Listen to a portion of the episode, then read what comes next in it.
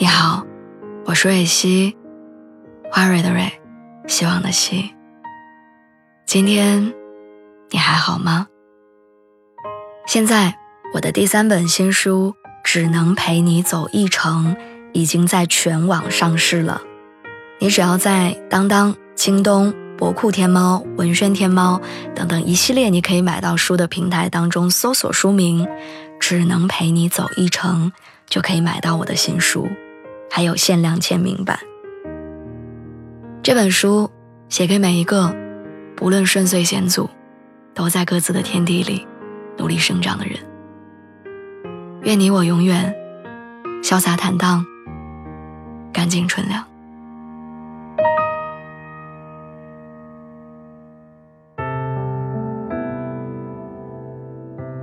每次在理发店理完头发。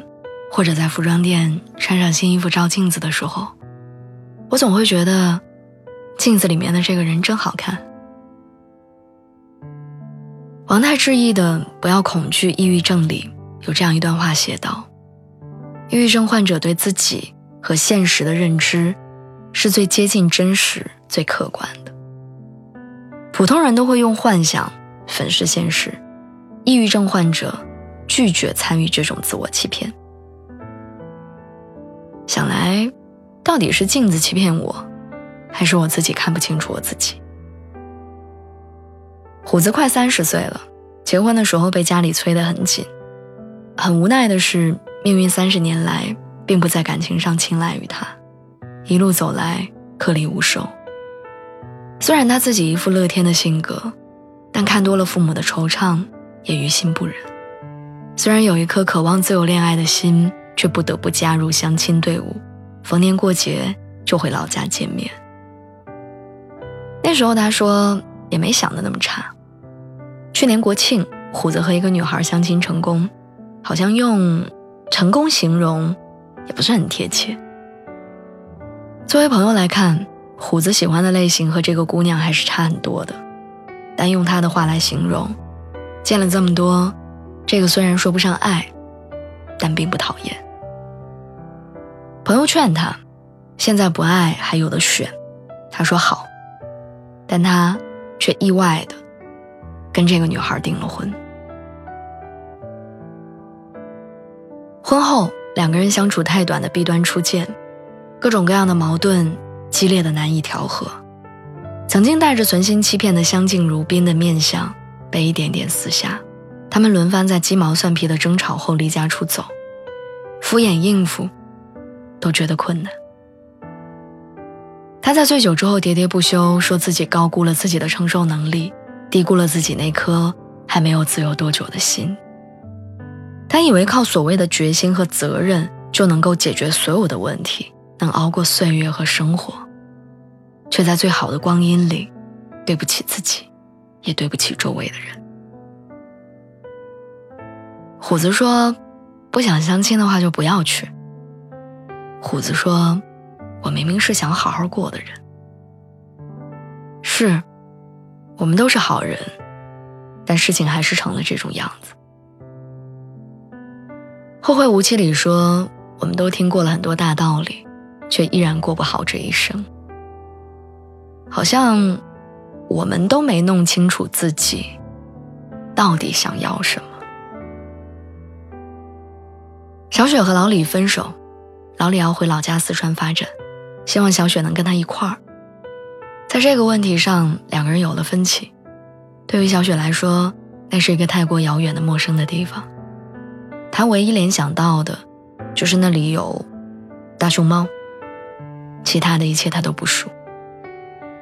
关于这段感情的可能性，她最开始在脑袋里面揣测了好多次，假设了很多种可能性，为这段感情做了。无数多余的挣扎。他明白的是，自己需要留在这座叫北京的城市，这里有梦想，有关于过去的各种情愫和未来的无限可能。她不是那种想依附于任何人的女孩，也不了解自己想要什么。这只是她以前、现在和将来的感情底线。她无法说服自己说，这些不重要。和老李在小区门口一左一右往不同方向走的时候，小雪情绪崩溃，但咬着牙没有回头。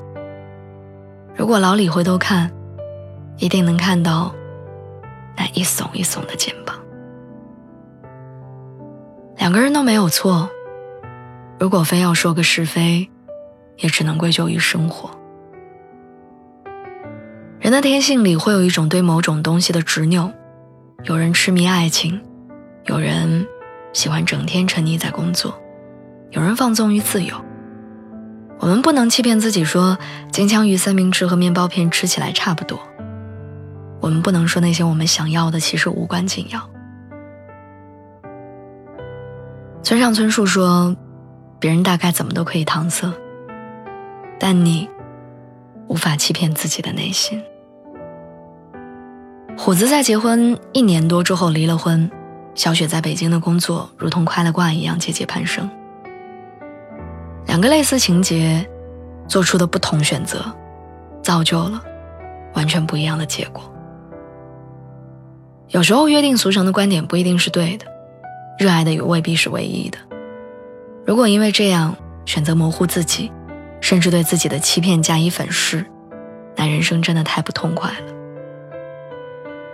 股市里有一条鳄鱼法则，这样讲：当你发现自己的交易背离了市场的方向，必须立即止损，不得有任何延误，不得存有任何侥幸。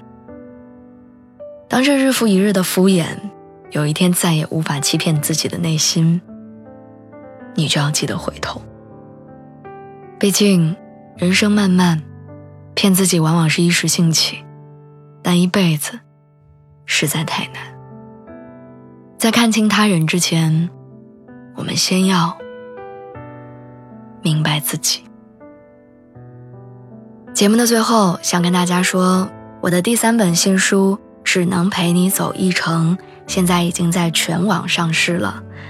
你只要在当当、京东、博库天猫、文轩天猫等等一切你能买到书的平台当中搜索书名“只能陪你走一程”，就可以买到我的新书，还有限量签名版。所以，谢谢你，我们书里见。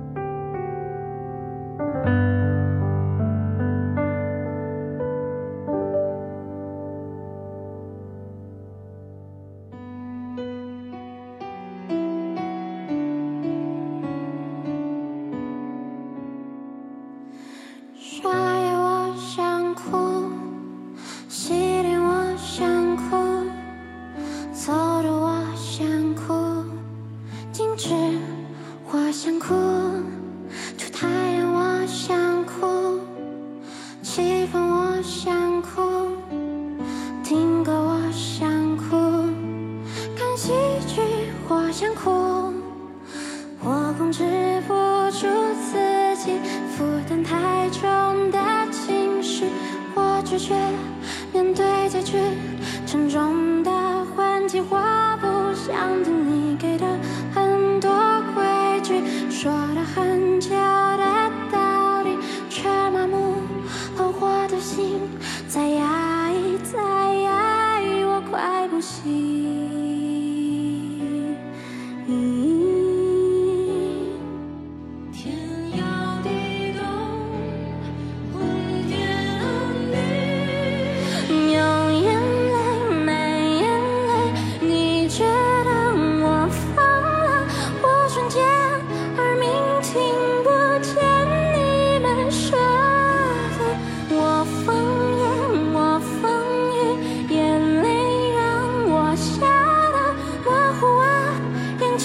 原来快乐要用悲伤。